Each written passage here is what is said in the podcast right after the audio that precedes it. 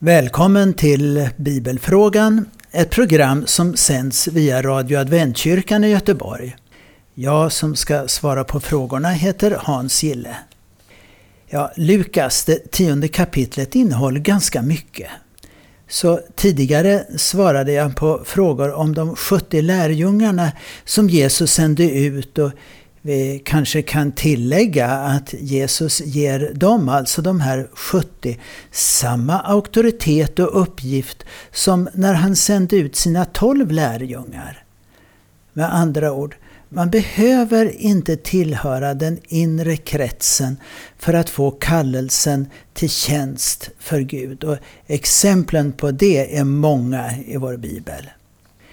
Vi konstaterade också att staden Tyros existerade på Jesu tid trots att den hade förstörts tidigare av babylonierna och att det blev flera gånger som den staden blev utsatt för förstörelse.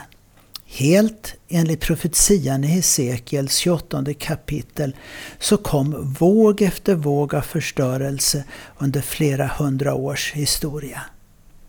Vi såg också att Jesus talade om att han hade sett Satan kastas ner till jorden från himlen och hur andra delar av Guds ord talar om samma sak. Ja, han, Satan, vet till och med hur det var att vara en ljusets ängel innan sitt uppror och fall. Och han försöker bedra oss med detta som det står i Andra Korinterbrevet 11.14. Satan själv uppträder ju som en ljusets ängel.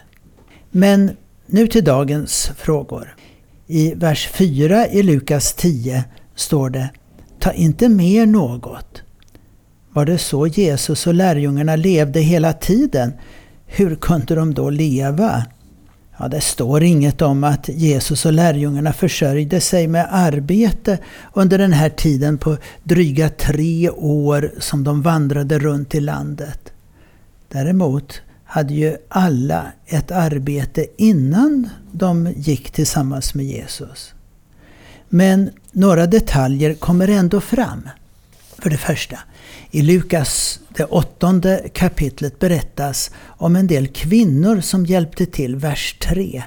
Johanna, hustru till Herodes förvaltare Kusas, Susanna och många andra som alla hjälpte dem med sina tillgångar. Det fanns alltså de som hjälpte. Och för det andra, lärjungarna hade en gemensam kassa. Det var ju Judas som hade ansvaret för dem. Och det läser du om när vi läser om den första nattvarden som de firade. För det tredje, det fanns de som sympatiserade med Jesu verksamhet, alltså inte bara bland de fattiga och sjuka, utan också de som hade det bättre ställt och hade pengar att ge. Om nu vissa kvinnor stödde ekonomiskt vilket tydligen var så speciellt att Lukas har tagit med det, så kan det ju också ha varit andra som gjorde det likadant även om vi inte läser om det. Och så tänker jag på fjärde, att lärjungarna själva kan ju faktiskt ha bidragit till det här ekonomiskt. Några var fiskare med egna båtar och de hade en viss besättning på båtarna. Man kan anta att de fortsatte fisket som gav levebröd för deras familjer och kanske också till lärjungarna själva. En annan lärjunge, Levi, var före detta tullindrivare och det kan ju hända att han eventuellt hade ett sparkapital. Ja, som du hör så är ju en del av detta att läsa lite mellan raderna men med tanke på sammanhanget som vi läser om så behöver det inte vara helt fel. Åtminstone så finns det inget om att de gick runt och tiggde. De skulle inte gå runt med tiggarpåsen utan folk skulle ställa upp och hjälpa till spontant. Dessutom hade de en kassa som var stor nog till att ge också hjälp till vissa behövande. Nästa fråga. är från Lukas 10, 23 och 24. Jag läser. Sedan vände han sig till lärjungarna och sa enbart till dem Saliga de ögon som ser vad ni ser. Jag säger er, många profeter och kungar har velat se vad ni ser, men fick inte se det och velat höra det ni hör, men fick inte höra det. Vad syftar Jesus på när han nämner profeter och kungar som längtat efter dagen då Messias skulle komma? Ja, att profeterna hade förutsett och skrivit om Messias ser vi ju. Men vad har kungarna med saken att göra? När Herodes den store fick reda på att Messias hade blivit född så blev han ju rasande och knappast tacksam och förväntansfull. Ja du, genom hela gamla testamentets tid så hade ju människor längtat efter att tiden skulle vara inne för Messias ankomst. Han skulle ju krossa ormens huvud, som det står i Första Mosebok 3 och 15. Och skapa med det ett evigt fredsrike. Det var naturligtvis inte alla som väntade på Messias och inte alls alla kungar i Israel och Juda. Nej, men bland kungarna finner vi det kanske tydligast hos kung David eftersom han har skrivit ner så mycket. Ta salmen 2 till exempel, som är en av de messianska. står så här i vers 7. Jag vill berätta vad Herren bestämt. Han sa till mig, du är min son, jag har fött dig idag. Ja, Jesus som gudomlig, som Guds son, var inte bara något som Jesu lärjungar hade kommit på, utan också de lärdes förståelse. Och de hade ju fått det just från Gamla Testamentet. I första Peter brev 1 och 10 så sägs det något om hur stark den längtan var efter Messias. Det var denna räddning som profeterna sökte och forskade efter när de profeterade om den nåd som ni skulle få. De ville utröna vilken och vad slags tid som Kristi ande i dem syftade på när den förutsade de lidanden Messias måste utstå och den härlighet som skulle följa. Så eh, visst fanns detta klart och tydligt eh, om Messias och förväntan hos hela folket faktiskt. Så har vi här den laglärde som det står berättat om i vers 25 i Matteus 10. Han frågade efter vad han skulle göra för att få evigt liv. Trodde man på evigt liv efter döden på den här tiden? Ja, både ja och nej. Det var inte alla grupper som trodde på ett evigt liv. Särskilt inte tron på att själen levde vidare. Men visst fanns också detta med i folklig tro, som i liknelsen om den rike mannen och Lazarus. Men i sin undervisning så pekade Jesus alltid på uppståndelsen från döden när han kommer tillbaka. Och då hade han Gamla Testamentet bakom sig i till exempel Jesajas 26 och 19 och Daniel 12, 1-3 med uttryck som vakna från vilan i mullen till exempel.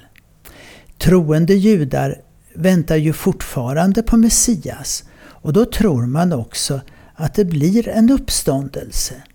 I Nya Testamentet är det tydligt att Jesu uppståndelse är just vår garanti för att få ett evigt liv vid hans återkomst. Och i Jerusalem så är det så att gravgårdarna på Olivbergets sluttningar med utsikt mot Jerusalem det är de mest eftertraktade och därför också de dyraste att köpa. Man tror nämligen att det som ligger just där är de som kommer att uppstå först när Messias kommer.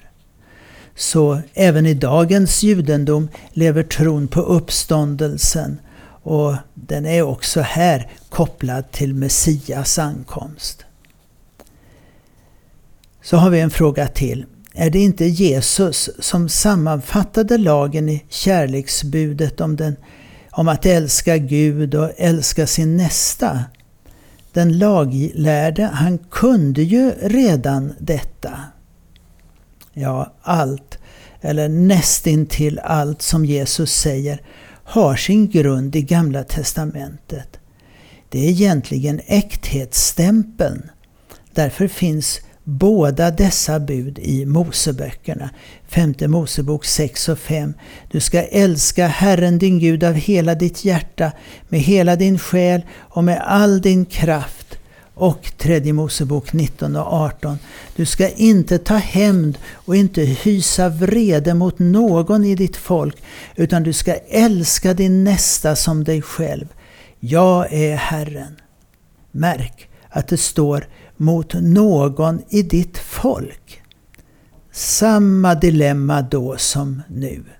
Om man inte kan hjälpa alla, hur ska jag då prioritera?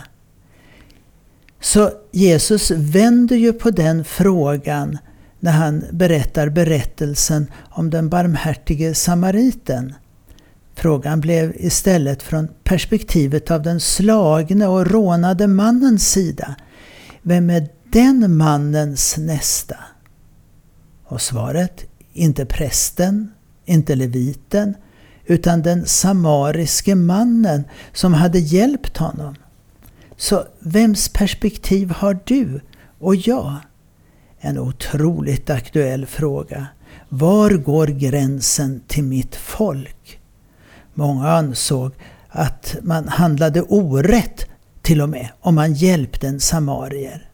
Namnet användes som ett skällsord. Men din nästa, det ansågs bara syfta på judar.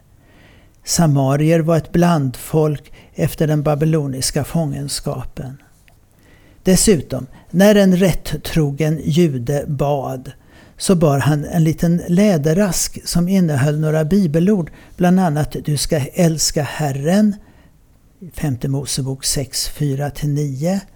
Och tredje Mosebok 19 och 18 så står det om att älska sin nästa som sig själv.